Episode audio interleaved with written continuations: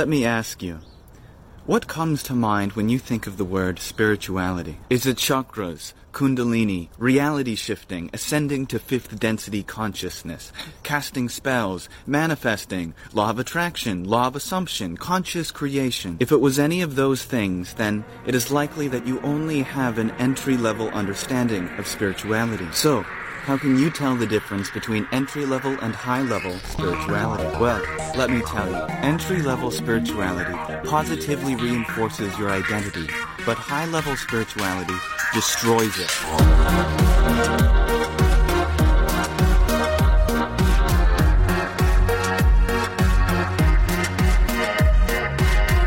The highest ideal of spirituality is to liberate oneself from mental suffering.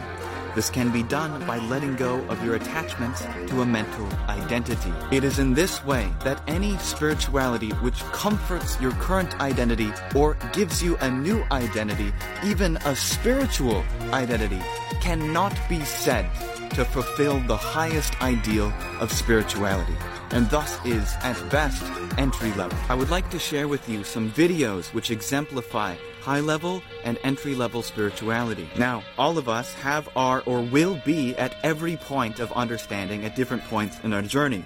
In this way, I mean no disrespect to anyone in the following videos. After watching these videos, you may feel the need to defend your practice in the comment section below. If you do, be my guest, but please be aware that the need to defend one's practice is proof that your identity has been reinforced by a practice instead of it being dissolved.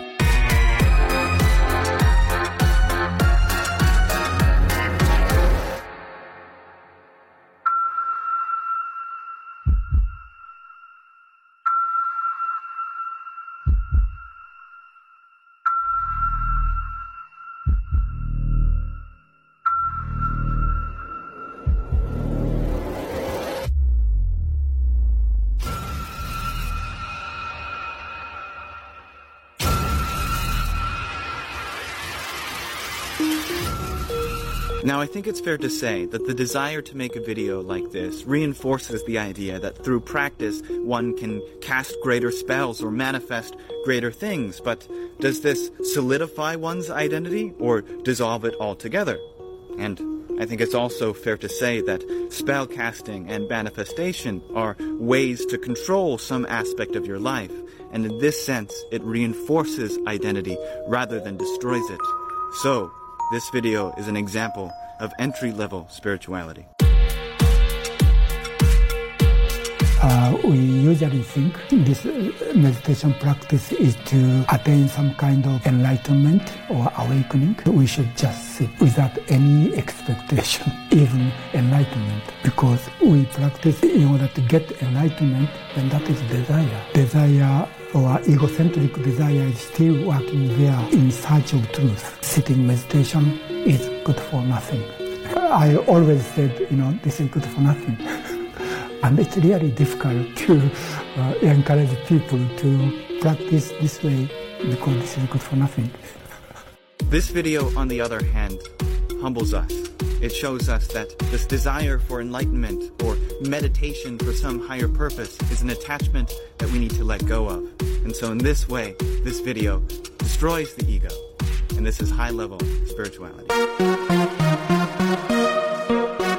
Three powerful ways on how to activate your Kundalini energy. Here are five signs you might be going through Kundalini energy awakening.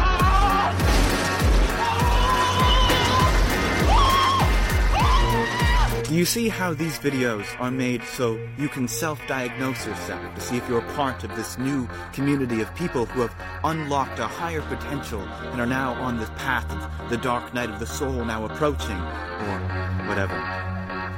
It's in this way that it creates a community and an identity which is reinforced.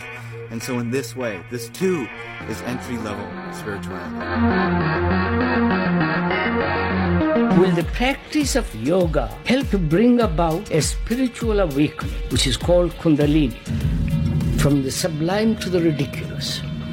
You can p- do this kind of yoga exercise for the rest of your life.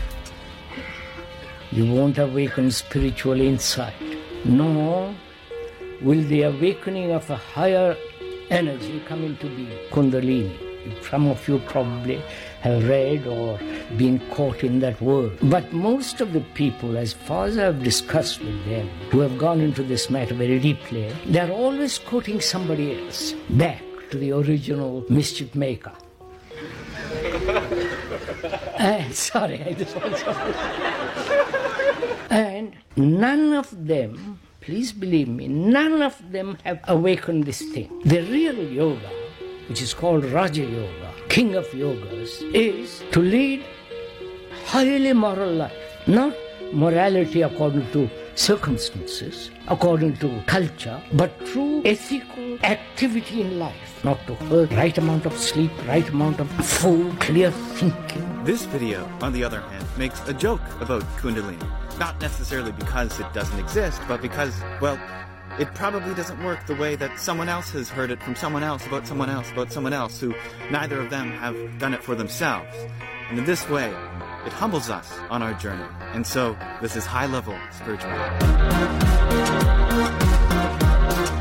Here is how to reach the highest levels of consciousness or the highest level of enlightenment. Today I'm going to be explaining reality shifting in 60 seconds.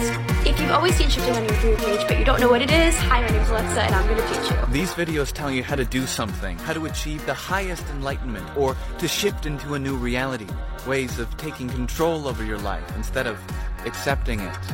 These embrace the idea that there is a new and better identity for you to achieve that you have not already in the highest state of consciousness or in a new reality.